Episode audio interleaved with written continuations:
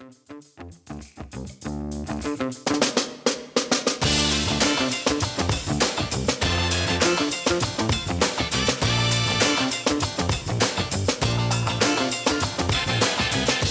Welcome back to the Gutsiest Brands podcast, the show built around understanding the DNA of gutsy brands by talking to the world's most innovative brand leaders. At GutCheck, we make it our business to understand brands, and over the years, we've learned how to identify a gutsy brand. Gutsy brands are empathetic, pioneering, bold, and they demonstrate the power of and. They see opportunity where others force trade offs.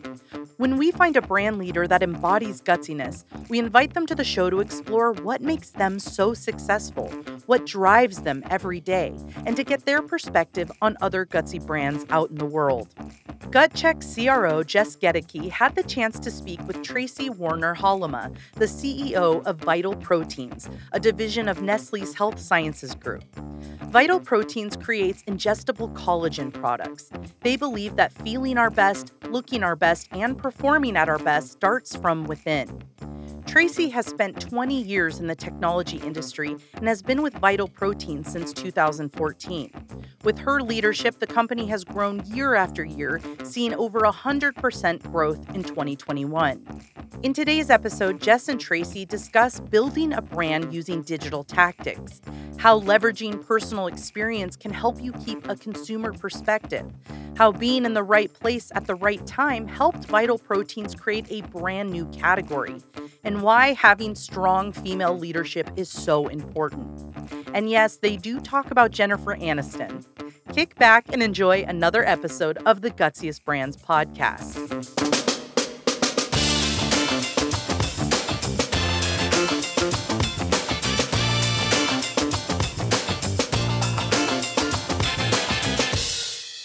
Tracey, I am so excited to be talking with you today. I truly believe that you are a bright light in our industry, and I've been so excited for this conversation to, to have you on Gutsiest Brands podcast. So, welcome. Thank you so much, Jess. Um, thrilled to be here.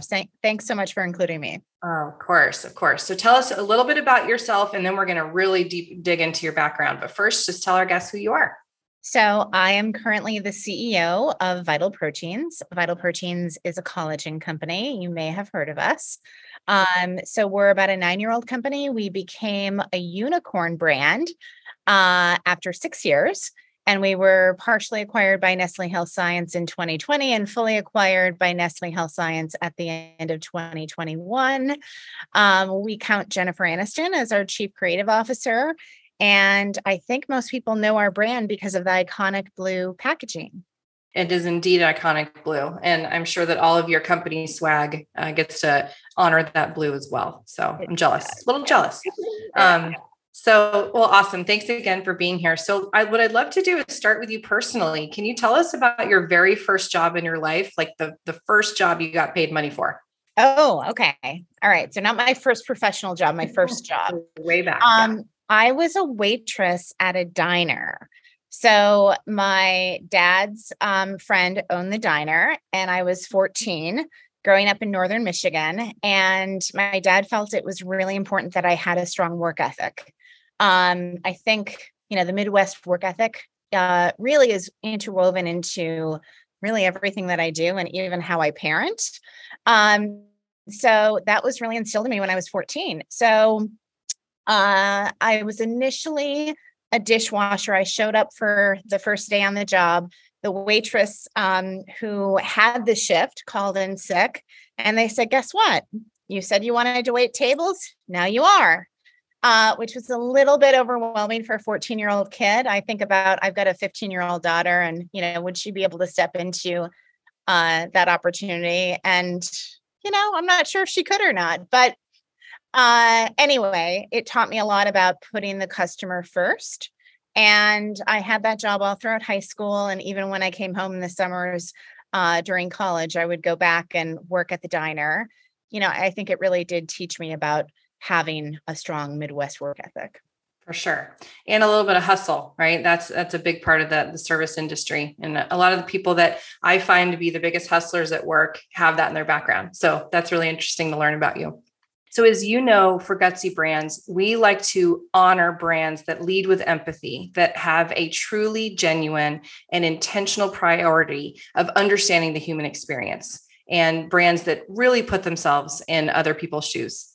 And when I heard your story, you were literally in the shoes of someone who had had an injury and a certain product really helped you recover. So I'd love for you to tell us your story of your first exposure to the product and the benefits of collagen and the origin of vital proteins. Yeah, awesome. Um, thrilled to share this experience. So, uh, the founder, uh, Kurt Seidensticker, and I were friends from the technology background. I saw him at a networking event and he said, Hey, I've got a business idea.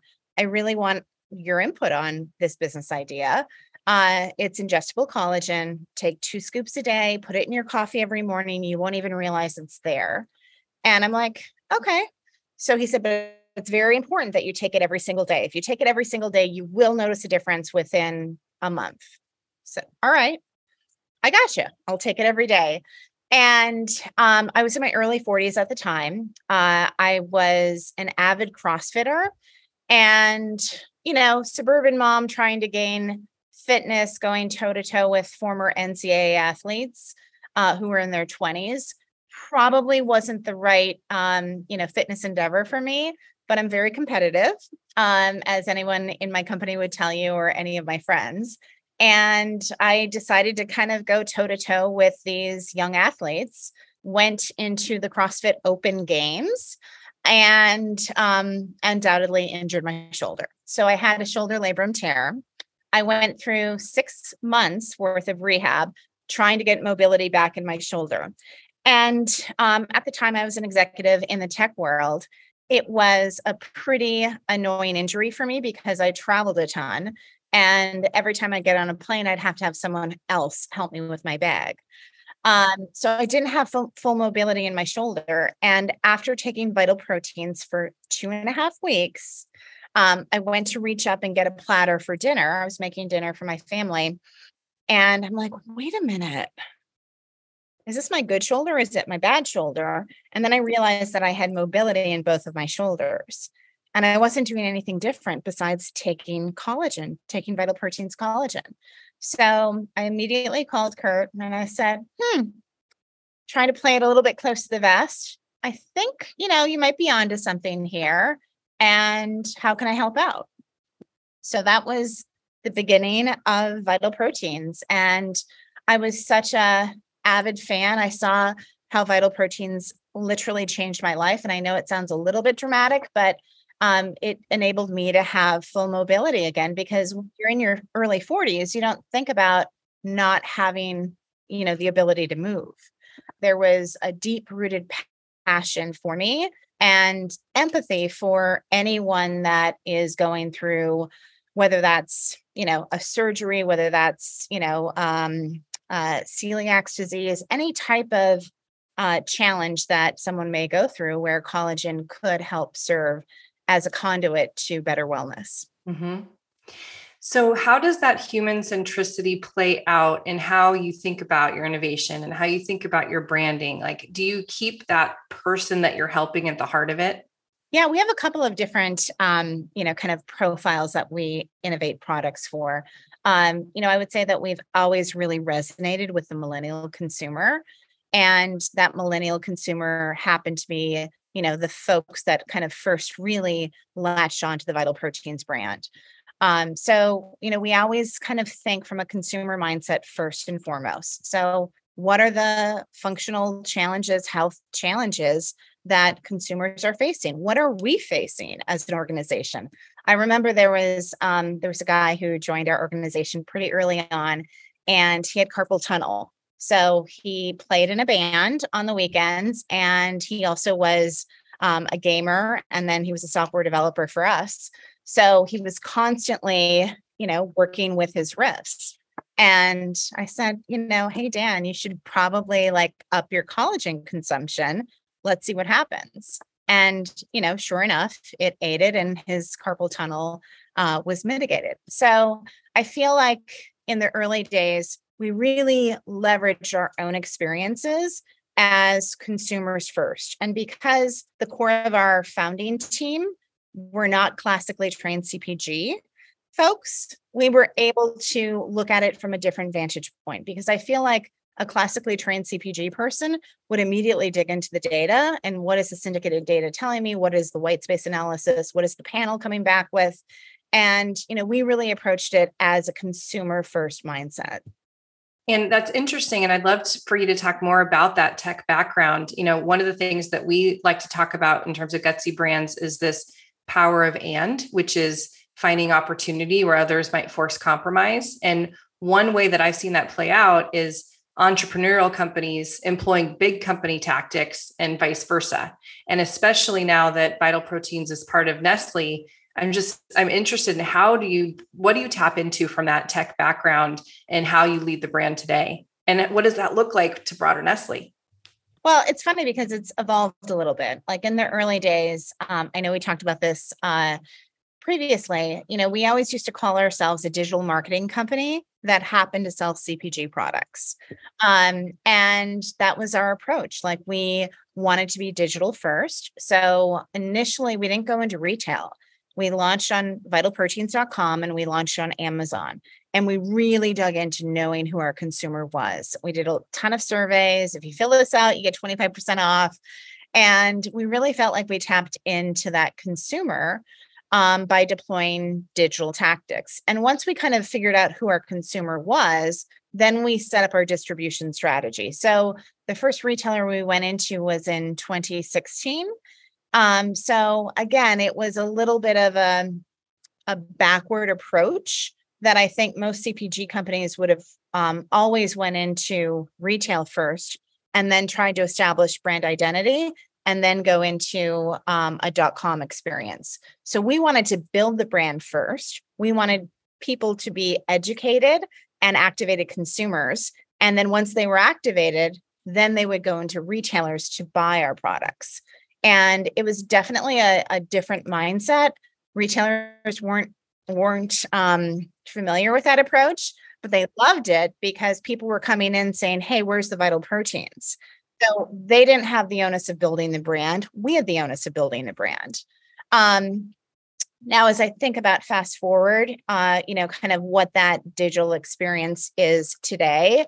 The early days, it was a moat for our brand, and we worked with influencers and you know, we had a social media presence um, on Instagram almost immediately, long before people were on Instagram.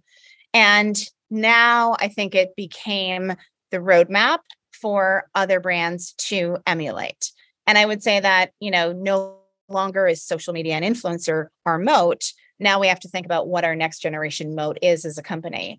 Um, we still are very Amazon forward. We do a lot with Amazon and we do it a lot digitally. It's just evolved a little bit and it's more um, you know, CRM, affiliate marketing. It's a little bit more intricate than it was in the early days. Mm-hmm. Yeah, and it's so interesting to think back to those days before, you know, digital marketing and social media was as big of a deal as it is today. What are some of the risks you took at that time? Did did, you know, were there some places where it was a fail fast? Oh, we fail I mean, fail forward was our motto we had kind of two big mottos in the early days. One was we sprint. Um, we've since kind of modified that because I think it really forces burnout in this day and age. Um, so that's no longer a motto. But the second motto was fail forward. And we were okay with failing. Um, we had experienced failure a lot coming from the tech world. And, and that's the iterative, agile development cycle is all about finding the point of failure and then learning from it and then reiterating it and then finding the point of failure. So that was a process in how we approached the company. So we were fine with failure. We learned from it. Um, I would say one of our early lessons was um, Kurt, our our founder. He really thought that Vital Protein should be a paleo running company.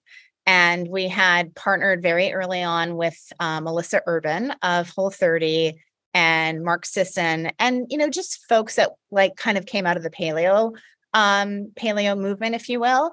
And um, he thought that the whole mission statement should really be around, you know, kind of maintaining that sports performance as you age. And that certainly is a theme of what we do.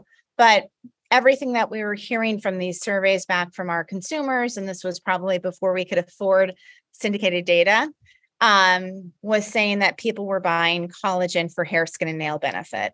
So I really pushed him and said, we need to enter the beauty market. And um, we had an opportunity to pitch Target. In his mind, we should be in the protein powder section, which at Target is called OTC, over the counter. And in my mind, I said, no, no, no, we have an opportunity to be in the beauty section. Doesn't mean that we can't go and pitch OTC, but we have to take this advantage because if they're willing to build a category around ingestible beauty and we're the only brand in their ingestible beauty category, this is going to be an inflection point and a growth growth tipping point for vital proteins. And that was in 2017. It was March of 2017. We didn't really have the right products to pitch Target because the price point was a little more elevated then. And I think our products were a little too architected. We had to reformulate our products and our flavorings to make it more appropriate for Target.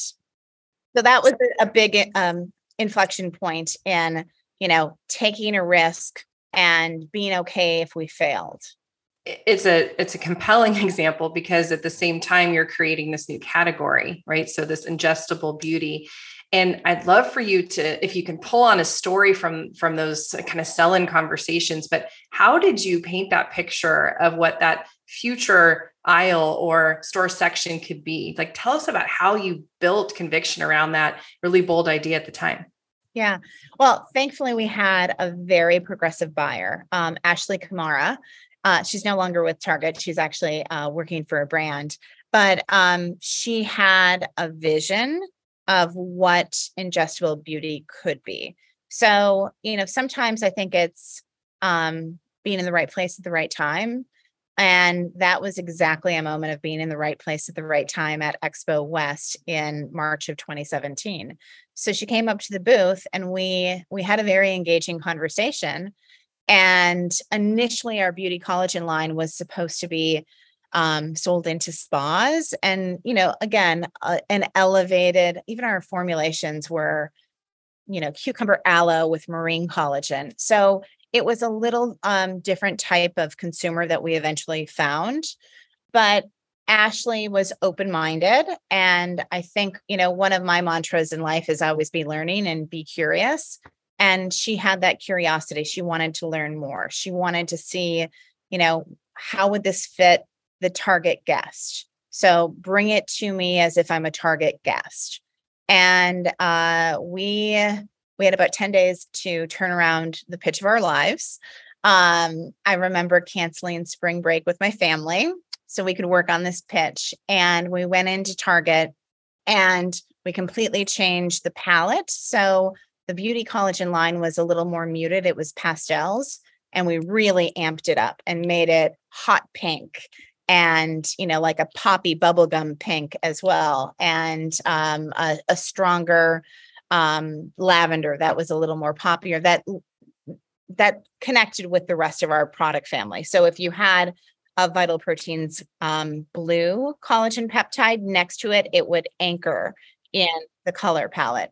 So we did we did a lot to really think about that um, target consumer, and instead of going in with lavender lemon and cucumber aloe, we went in with strawberry lemon.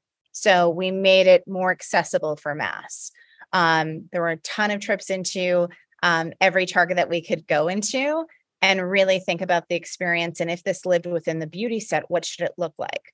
you know what should our planogram look like what what could we do from a um, on shelf education standpoint because again the consumer would not be accustomed to ingestible beauty. So we really leaned into education um, at shelf in order to connect with that consumer.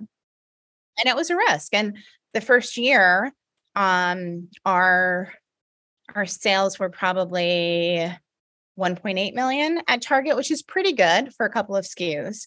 And then by year two, we were 12 million. Year three, we were over 20 million. And now it's a much bigger book of business as well. Incredible. And and that's that's the description of the unicorn brand right that's what you mean by that and um, it's it's so phenomenal to hear the thinking that it took at the time and the framing that it took at the time to paint this picture of a future that was not yet realized. So um, i love that story and it gives so much more meaning to when i see vital in the store now. So thank you for sharing that. Yeah of course. Another aspect of Gutsy brands that we like to honor is standing behind bold ideas, even if not popular at the time. And I was reflecting on uh, the proportion of your leadership team that's female, which I believe is about 70%. And that includes traditionally male roles like chief revenue officer, chief legal officer, chief technology officer, and of course, CEO why is this still a bold idea to have a primarily female leadership team? And what challenges do you still face as a female CEO? Hmm. Well, it's interesting because when I entered into corporate America in the 1990s, um, things were very different back then. And I was regularly mistaken for someone's executive assistant. And, you know, I think that providing space and providing um, a, a, career path for females is so important. Um, I'm a mom of two girls, and uh, my oldest is a sophomore at the University of Michigan. My youngest is a sophomore in high school.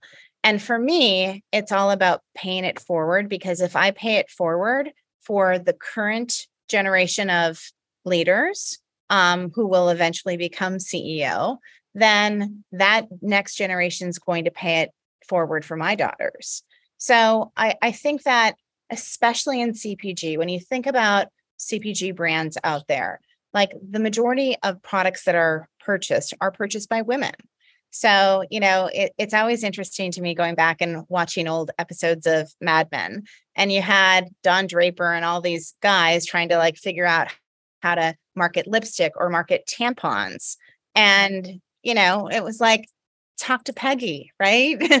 um, so, you know, I, I think now in um, 2022, what do modern CPG companies look like? There should be strong female leadership because, again, females are the ones doing the primary purchasing of consumer products, um, whether that be groceries for the home, whether that be beauty products, whether that be, um, you know, even garbage bags and paper towels off Amazon. Uh, so fundamentally, I think that modern companies should have um, leaders that look like consumers. So again, we can go back to that consumer first mentality. Sure, sure. It's absolutely true. Um, and what challenges do you face today, either in continuing to build that female leadership um, generation or yourself as a CEO?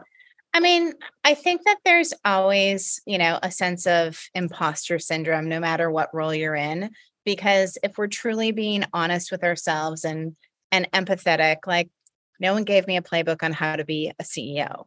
Um, I was a pretty good chief revenue officer, um, spending, you know, 20 some years in sales in some format or another, either as an individual contributor or as a sales leader but um, you know crossing over into general manager management as president and then now eventually as ceo you know you're you're still making sure that you know do i have the wherewithal? Do i have um, all the data that i need in order to make the best decision for the company?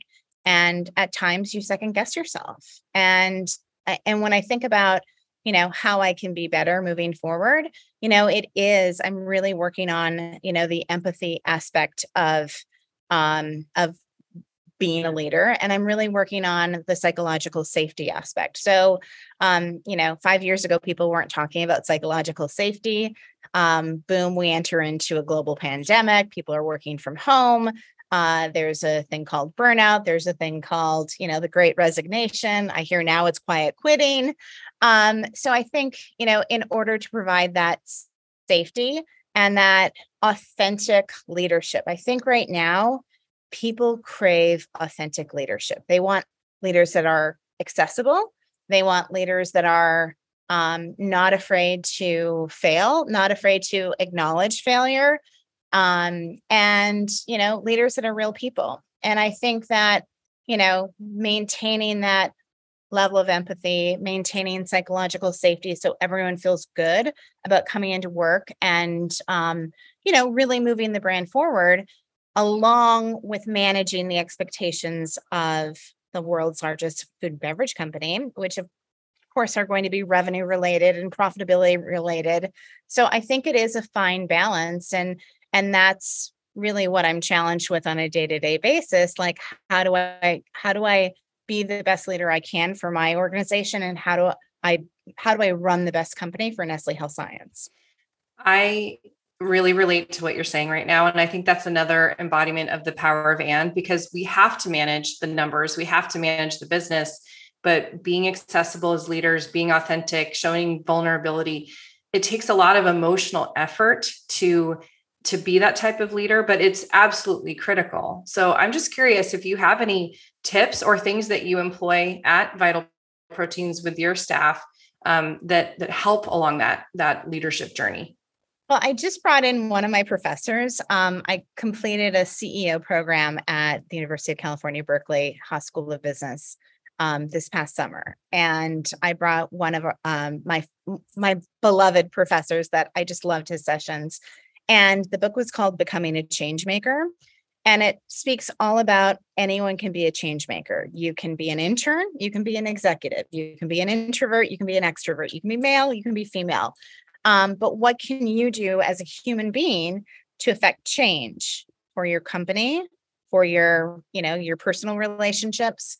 And I think, you know, in my frame of mind, you know, one thing that has served me well is a sense of curiosity and always be learning. So bringing Alex in to speak to my team, and everyone got a copy of his book. And, you know, really kind of encouraging thought. Sometimes, you know, we work within the four walls of vital proteins and we get a little myopic in our brand. So thinking a little bit greater outside of, you know, the four walls of vital proteins and what they can do to become better human beings and better leaders will benefit all of us. You know, how we can figure out how to um, rest and restore so we can come back more re-energized to work um, like that's another tactic with my team mm-hmm. well it sounds like you you know you deploy that human centricity in everything that you do and i think it's it's really inspiring so thank you for for being that leader and for sharing that perspective with us so I know that people are going to want to hear about Jennifer Aniston's work with your brand. She's your chief creative officer. I'm I'm curious what does why does Jen have such an authentic relationship with your brand? Like what is it about the brand, the product and her that is has so much magic? Well, first of all, she's an authentic user of vital proteins. So in 2015, her functional doctor said you should start using collagen. Here's a brand that I use that I know is a clean label. It's been tested for, you know, everything and um, you should start taking it. So in 2015, when most people had never heard of vital proteins, and certainly, you know, maybe didn't even know of collagen, she became an authentic user of vital proteins. Um, and then in 2016, there was an article that was published, and it was People Magazine Most Beautiful Woman in the World. It was Jennifer Aniston. And in the article, it talked about healthy aging and what she's doing to look so amazing at the time she was in her late 40s. And she talked about a collagen peptide that she uses and that it gives her skin a glow. Um, we didn't know her. We certainly weren't paying her. And there was a call out with a picture of a vital proteins canister. And uh, I think there was, I don't know, you know, maybe 10 people that worked at Vital back then. And we were like, holy crap, I can't believe that Jennifer Aniston used our product. And it was the inflection point um, of so many things at Vital. It became part of our pitch deck to every single retailer. So even though we didn't have measures of success in retail at that point in time, we were able to parlay that into why they absolutely had to have vital proteins on on shelf because if Jennifer Aniston's using it, everyone's going to want to use it. Um, it parlayed our work with attracting higher quality, higher caliber influencers. And um, it spurred on a lot of uh, innovation as well as education around smoothies. So um, we did a whole slew of like Jennifer Aniston's favorite um, anti-aging smoothies, and uh, it was really a catalyst for growth for our company in the early days. And I think, um, you know, we continue to have a you know some level of relationship with her. Um, but realistically, as you know, a 10 and 20 and 50 million dollar company, we really couldn't afford a celebrity like Jennifer Aniston. Um, so our company continued to grow. Obviously, her um, media presence continued to grow. She hadn't done a lot with social media. And then in 2019, she decided to get on Instagram. And if you remember correctly, um, she broke Instagram because she obtained more than 20 million followers in one day. And after she was on Instagram, and for us, we really built our brand off of Instagram.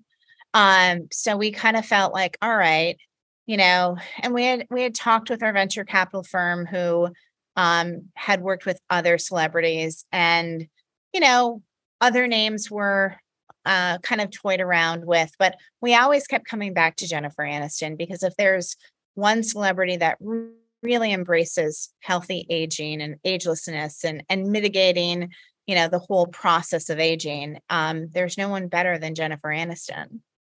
And um, so then you know sure enough we reached out she got on instagram we were about ready to start an acquisition process and we felt like it would be a really good storytelling opportunity when we met with strategics that were looking at our company. If we had a relationship with Jennifer Aniston, um, you know, how much more sticky would that be with our consumer? How much, you know, how much leverage could we get with new placements? So, um, you know, that was really the impetus of the early relationship, how it kind of forged in the middle. And then now, um, at this point in time, we're innovating products with Jen. Jen's always been a longtime believer of health and wellness. And even back in the 80s, when, you know, we were all putting Rice Krispie bars in our lunch pail, she was not. Um, she was eating really healthy. Um, you know, she always says that she was raised by a hippie mother and um, you know eating clean was important you know even when she was a teenager so i think that aspect of you know what was important to her from you know a functional um, health perspective um, really played out well with who we were as a brand and how we came together from a partnership standpoint. And she's got great ideas too. Our new Jennifer Aniston bars, um, we've got one with Lion's Mane and Reishi, um, all about you know kind of focus and um, you know clarity and even like a sense of zen. So she brings very good ideas to the table that we act upon. I bet. I bet those ideation sessions with her are really fun. Yeah, they are. Oh, that's so cool. And you're her boss. That's pretty cool. Technically, yes. that's awesome. I love it. And it is, I mean, that story, that story shows it is such an authentic connection to the brand. It's not superficial. She was an early right. user and, you know, subscribes to a lot of the mantras that that you have as a brand. So it's fantastic marriage.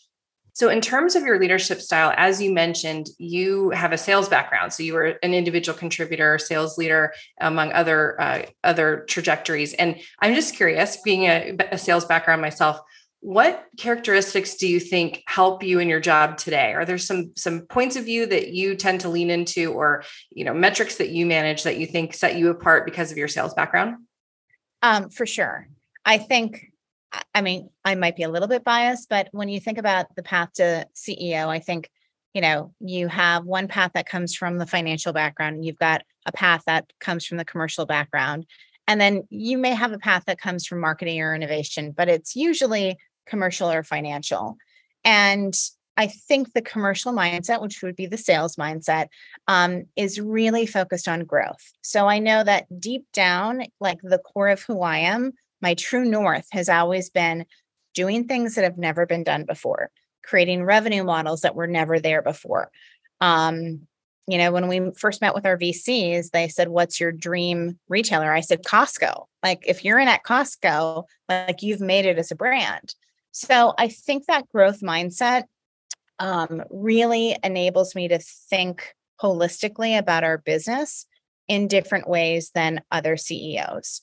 Um, because you're constantly thinking about what's what's the incremental win here. Is the incremental win innovation?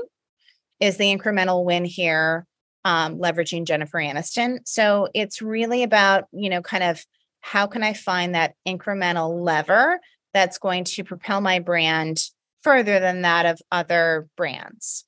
Um, so I think that that's unique. And uh, I, I, do love numbers. Um, I was an econ major, and statistics was my favorite class in college, which I know sounds super nerdy.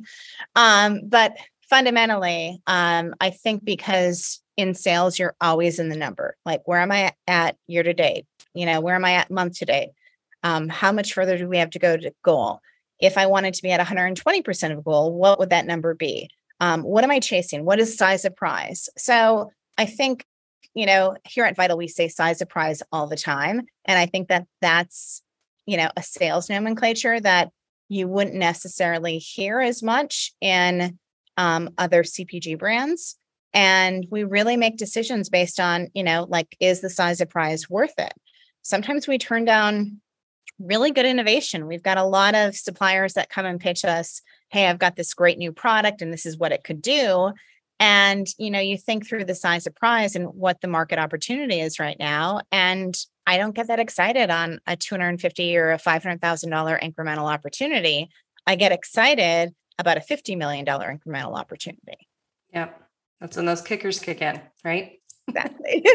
and and actually that's how our salespeople at Vital get paid it's very much a tech comp plan, not a CPG comp plan, which tends to kind of reward at the end of the year based on how the company does. So it's an individual contributor comp plan that if you're above your quota for the um, quarter, you'll get accelerators. Mm-hmm.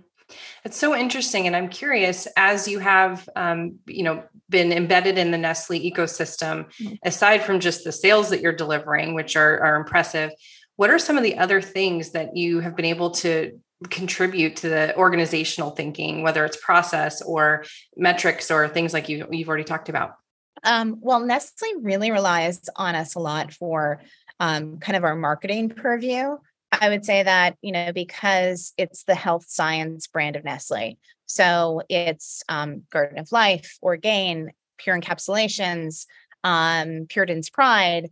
Uh, so it's more of a, a health centric. So not just, um, I love Nespresso. Nespresso is a great brand, but Nespresso, Nesquik, um, that's over on kind of core Nestle. So when you think about health science, um, you know, it's somewhere between food and it's somewhere between pharma, um, but it's one step up from better than you, better for you. Um, so I think typically there hasn't been a strong marketing purview with Nestle Health Science. So there's a lot of um, cross collaboration, people coming in Nestle to us saying, hey, what do you think from a marketing point of view? And we're helping other brands with their marketing, ensuring that the brand hierarchy and the brand messaging really delivers with the consumer. Um, so I think that's an area that we can provide um, subject matter expertise. And I think there are other areas of Nestle where they provide subject matter expertise. Um, Nestle is known for coffee and chocolate. So, sourcing raw materials like the cocoa powder that we use in our um, chocolate peptides, um, it was a huge win having Nestle participate in that sourcing just because of all of the purchase power worldwide that Nestle has that we wouldn't have as a standalone vital proteins. Sure. And especially during the pandemic and supply chain issues, I'm sure that's coming in handy. Yeah, for yeah. That's great. I love to see the the give and take, right? Because you make each yeah. other stronger. That's fantastic. For sure. Well, let's move to our first lightning round, Tracey. So, this one is all about what you observe as a consumer. So, you're welcome to tap into brands you have worked with in the past, but we also like to hear how you interpret the world just as a consumer as well. So, what I'd love to do is hear what brand or campaign comes to mind when we think about a brand that really leads with empathy. Um, these are all great questions, by the way. So, I would say, and I know other people have said this before um, the Dove campaign, and I'm not talking about the Dove campaign from like early 2000s that was really groundbreaking, but there was one that was done um, just last year, and it was about the reverse selfie. Um, so, as I mentioned, I'm a mom of teenage girls. And the reverse selfie um, starts off with this 13 year old girl that's very primped and she's got makeup and she's done you know, the face tune on Instagram. She's taken away the blemishes. She's made her eyelashes longer. You know, she's made her face the perfect proportion. And it reverses all the steps that it would take to go from that perfect selfie image into what she actually looks like. And when I think about what, you know, young teenage girls are facing, and I would say teenagers in general, but it is a little bit more relatable for the female um, um, female teenager. And, you know, 65% of them have, you know, body images. They have negative feelings about how they look with selfies. So I think that whole campaign was just really touching upon, you know, that need to be accepted, that need to feel beautiful in your own skin and not have to, um, you know, go to such extremes of photo editing and you know making your eyes look bigger and your lips look bigger um, it was just really touching for me as a mother to kind of reinforce this message with my girls. Yeah and that's thank you for sharing that example because uh, dove does embody that and that original campaign is a perfect example. But this example is relatable in the moment as well right to the challenges that our current teenagers face. And i have a 12 year old daughter so i hear you and um, thank you for sharing that one. What about a brand or campaign that's been pioneering has found a new way of, of doing business or a new path forward um, I'm sure you probably have heard this one before too. Um, I just love Airbnb. I love their business model. Um, you know, founded on the heels, like every great business model really comes out of a sense of chaos. And their chaos was the mortgage industry um, kind of downfall and the recession that happened in you know 2007 2008 so the company was formed in 2009 and the early premise of it was you know, hey, we were laid off. We've got an air mattress in our living room. You know, should we see if anyone wants to sleep on the air mattress because hotels in San Francisco are very expensive? Um, so I love that, you know, kind of rule breaking, like this is something that hasn't been done before. This is something a little bit outside of the box. Would it work? Right. Getting back to taking risks and failing forward. So I love that their whole business model was about taking risks and failing forward. Um, you know, the experiences, they've had a lot of really great marketing campaigns in the past few years. Um, I love the outside in campaign, which is sometimes called the Pantone campaign. Uh, which outside in was the color of the year in 2017. Um, I'm a big fan of green. I love green. Uh, we do have an iconic blue canister, but um, my house is predominantly green. And um, this outside in was all about like having this Instagrammable moment while you're renting an Airbnb. Um, and I just think it was like very creative and um, it was also very of the moment because in 2017, 2018, everyone was Instagramming everything. So um, I, I, love that they con- continually think outside of the box from a business model perspective, adding experiences, but also from a marketing perspective. Mm-hmm. Yeah, and I love that you talked about you know being bred out of chaos. That yeah. those moments of friction or tension is where the best innovation happens. So, yeah. great example. How about a brand or campaign that really stood behind a bold idea, even if not well understood or popular at the time? Um, well, I think any female entrepreneur is going to say Sara Blakely and Spanx. Um, you know, I love what she did back, you know, 20 some years ago. And we've all faced that. We've all faced like the fear of wearing white slacks. And, you know, do I have lines? Do I not have lines? How does my butt look? Um, you know, so I think that she really, again, thought outside of the box. Um, you know, was extremely curious with a potential solution to her own problem and I think it was it was certainly bold at the time. I mean, I, I think she was in her 20s and selling um, fax machines. Again, a sales background, um, hustling on the street, selling fax machines door to door. Um, so I love that. Uh, you know, she really had a bold approach to, you know, here's a problem that I'm facing. Here's how I'm going to solve it and you know even like the initial pitches to um, nordstrom and neiman marcus were um, were really out of you know this is how i feel as a consumer and i think your consumers are going to feel the same way. Mm-hmm. and as you're describing her how much you want to bet her first job was a waitress? Probably. There seem to be some commonalities. Yeah. How about a brand or campaign that sees opportunities where others force compromise this one, I would say Sephora had a campaign that was all about, so it was for Pride Month. Um, I think it was a couple of years ago, and it was We All Belong. And, um, you know, this was really before I think um, the trans community and the LGBTQ community came together and recognized that women are not the only ones that buy makeup. Um, there's a lot of other people out there that would like to buy makeup um, but they would like to feel safe buying makeup. And it really is just such a beautiful campaign that is all about inclusivity. It's all about, you know, pursuing your own beauty.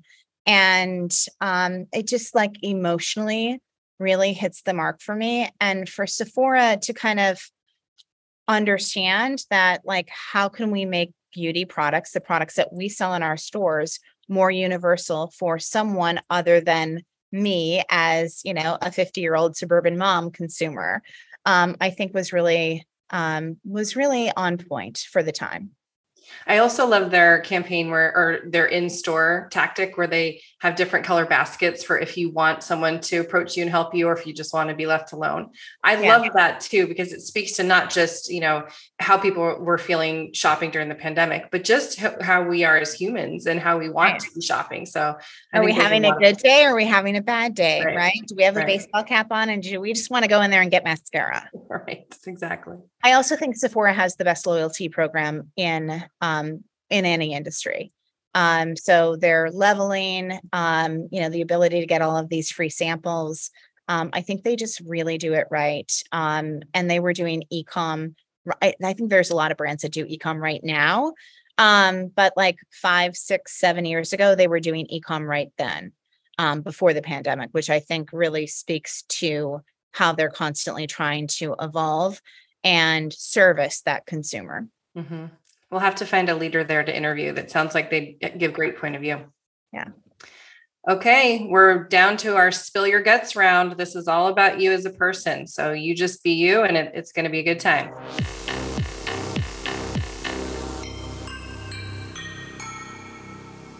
Um, what's the first brand you remember as a child? I grew up in Michigan. Uh, I would have to go with Kellogg's Rice Krispies. Mm-hmm. Lots of nostalgia there. Is it still in your in your household these days? It is not. It's not that healthy. um, but, but it, reminds me of childhood because that yeah. was something I ate every morning. Mm-hmm. That's yeah. great. What book or movie best represents your career journey? This was kind of a hard one. Um, I'm going to go with Erin Brockovich. Um, I think the core of who she was um, single mom just like me um, always challenging the status quo. I think i've gotten to the point where i am in my career because challenging the status quo is very core to who i am. Um, i think she was also very curious and she was seeking out solutions that maybe not that weren't completely apparent right in front of her. Yeah. Um so that curiosity really um, you know, drove the, the success she had against PG&E. Mm-hmm. Great example. Yeah.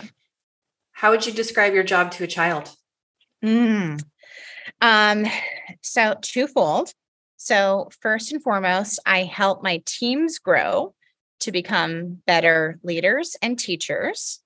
And second, and the second piece of it is um, I create products that help people um, feel and look better. I love that you led with your people. That is so cool. I'm going to borrow that if that's okay. no, go ahead. What's one piece of advice you would give a business leader that is trying to convey some of these gutsy characteristics? don't be afraid to take risks. Uh, if you're really going to succeed as an entrepreneur, you have to be courageous and you have to not be afraid to fail.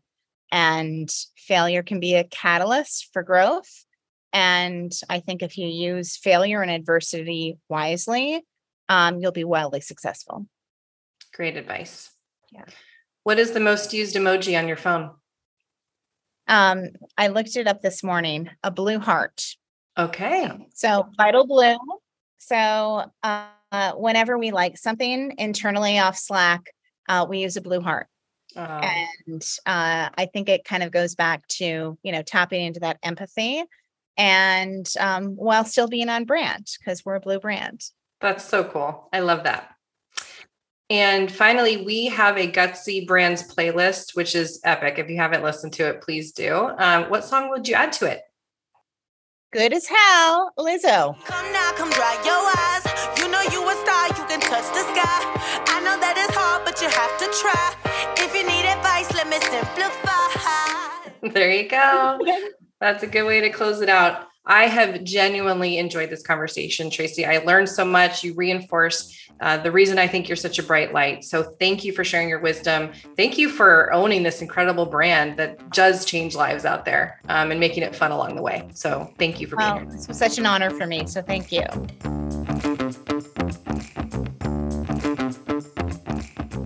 That one was a fun one for me. I am a huge fan of Vital Proteins products, in particular the original blue canister, the collagen peptides, and I'm also a big fan of Jennifer Aniston. Well, and that original blue has an iconic color to it, as Tracey talked about. And once again, I feel like I fangirled. Em, did it show? No, you played it totally cool. Okay, that's good because I really do appreciate Tracey's business mind and her leadership spirit so much. It was kind of tough to end this interview, but uh, I learned a lot. Yeah, and she had a lot of wisdom to share in that short amount of time. It sounds like she has a real love and passion for her work and her people. So I'm excited to get into today's takeaways. So hit me with them. Okay. So usually we start with empathy first. And I think that makes sense here because when you think about the core of Vital Proteins, it is a product that is changing people's lives. And leaders like Tracey and her founder, and even Jennifer Aniston, how they lead the brand is grounded in their experiences as a human, as a consumer. And I think there's some real power to that. Um, you know, Tracey talked about recovering from her injury and regaining mobility and what that means, right? To be a person who expects to be able to raise their shoulders and put their bag in the you know overhead compartment. I mean these are things we take for granted but when you're you're suffering from from something where you don't have that mobility this product really can impact your life. And you know the founder uh, using it for athletic performance um, the the guy that you know is in the band and also a software developer and a gamer and, and really had some carpal tunnel situations even how jennifer aniston uses it for functional wellness I think it's such strong articulation of a product that is grounded in empathy and helping humans live lives the way they want to. I loved that story, especially how Tracey was like, and then I lifted up my arm and was like, oh, there's no pain. Yeah. I mean, Yeah. what a great way to learn about how a product works. And in terms of pioneering new paths, you know, those who are less familiar with the CPG industry and with retail distribution, it's such a massive accomplishment to create a new category. And so for Tracey to tell the story about, you know, thinking about the the target buyer and hey, we can pitch OTC, but we should really be in the beauty section. And then turning that into what she called the pitch of their lives, which I loved, you know, to paint the picture of why this fits the target guest. It's such a big deal to be able to create a new category in distribution in that way. As a big time target consumer, I mean, big time, it's also really interesting to hear this side of the story because I can remember the first time I saw that product on the shelf. And I must have picked it up three or four times before I actually bought it because I just didn't really understand how it worked. I had heard of people ingesting collagen, but I wanted to look into it myself. And then, I mean, once you start using it, you don't want to stop using it. It's really great. And, and that's what they learned, right? That they had to educate at shelf because it was such a new concept. And that's a major feat for what Tracey described as a unicorn brand. But that's how you become a unicorn brand is you capitalize on the momentum on consumers learning about this and embedding it in their lives. So just such a tremendous testament to the product, but also the talent surrounding how that product went to market. So, such a big deal creating a new category, ingestible beauty. The other thing I really liked kind of diving into was how Tracey's tech background impacted how she thought about and how they thought about their go to market strategy. You know, they thought of themselves as a digital marketing company that happened to sell CPG products. And when you do that, you come at things very differently, not only with how you sell, but how you engage with the community. Uh, so the way that they use social, the way that they used influencers, and you know, she talked a lot about how Jennifer Aniston became such a is such a core part of the brand. But uh, I think coming at it from a tech background enabled them to do things really differently and part of that was you know i love the their mantras we sprint which i i understand why they backed away from that one because that's stressful just even in that that phrase uh, but into this idea of fail forward which has such a tech industry vibe and i love how bringing that perspective to cpg can allow you to look at new ways to grow and i'm sure it's changing the way nestle thinks about innovation and marketing and then finally, Tracey as a leader. Oh my gosh, so many lessons to learn there. Um, the importance of females in the workplace. I loved how she talked about how when she started in corporate America, you know, it was a very different time and she was looked at very differently. And, you know, uh, coming at the female contribution to leadership, maybe from two angles. One is this idea that goes back to the Mad Men example of, hey, you're trying to sell a lipstick. You should probably ask Peggy right? So you should have more female representation in industries where women are making the majority of purchase decisions.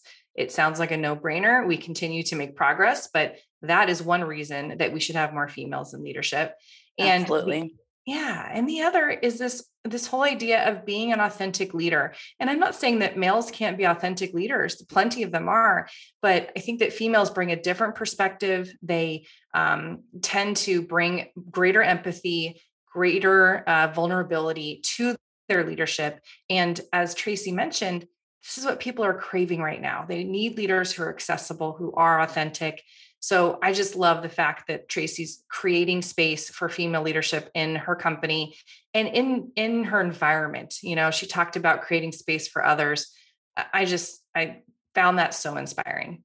And I also really appreciate how vulnerable Tracey was when she talked about her path to CEO and how, you know, she still gets imposter syndrome. And I love hearing leaders say that because everyone does and the fact that there's no playbook for ceo you know she wasn't handed this this textbook and here's how you go do it. So i just found so much of, of how she came to be as a leader to be grounded in what she probably is pretty instinctually as a person but also just as a very capable and expert business person who also happened to start in sales. And you know that i always love love that part of, of leadership when we hear it I found it really refreshing to hear her mention that she didn't have a playbook. I think I always have this perception that by the time you're a CEO, you know exactly what you're doing. And she was so open about it being kind of learn as you go, which I I just I thought that was so transparent and real of her and I appreciated that.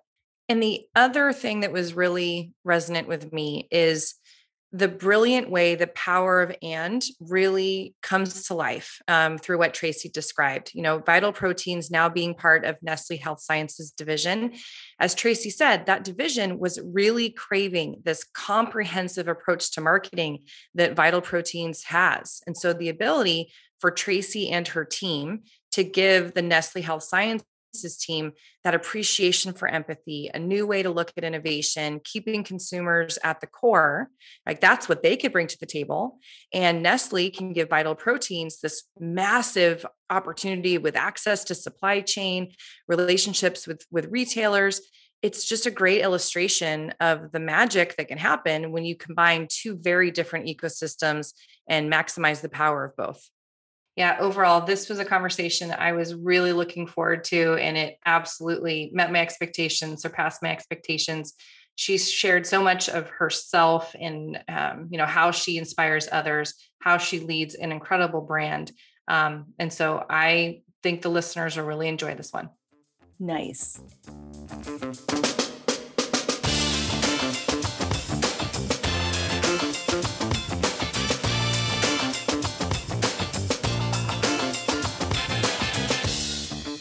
Again for joining us for another episode of the Gutsiest Brands podcast. If you haven't already, be sure to hit subscribe so you don't miss our next episode. If you like what you're hearing, please consider sharing our episode with a friend and leaving us a five star review. And don't forget to check out the Gutsiest Brands Spotify list. See you next time.